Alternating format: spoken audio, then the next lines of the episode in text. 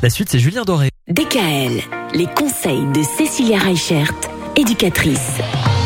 Il y a des choses à faire, vous nous le dites depuis le début de la semaine, Cécilia, avant de décider d'avoir un enfant. Une des choses importantes pour une femme, c'est de prendre rendez-vous avec son gynécologue.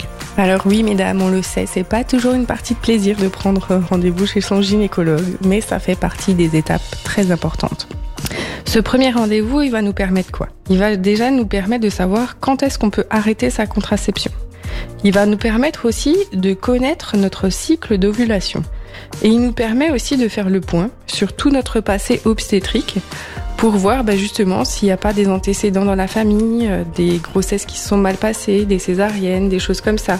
Ça nous permet aussi bah, d'évaluer la taille du bassin. Ça nous permet de faire un examen clinique aussi bien des seins qu'un frottis. Et puis quelque chose auquel on ne pense pas forcément, mais euh, le gynécologue va aussi vous proposer un dépistage HIV. Et c'est vrai qu'on n'y pense pas forcément, mais euh, du coup le gynécologue va vraiment lui faire le point sur notre état corporel et nous guider justement dans ces premières étapes pour la conception de cet enfant. Il va aussi pouvoir vous prescrire des vitamines ou d'autres choses qui vont vous permettre en fait de diminuer les risques d'avoir euh, des difficultés pendant la grossesse ou d'avoir des malformations pour le fœtus. Important donc d'aller voir son gynécologue avant de décider de tomber enceinte.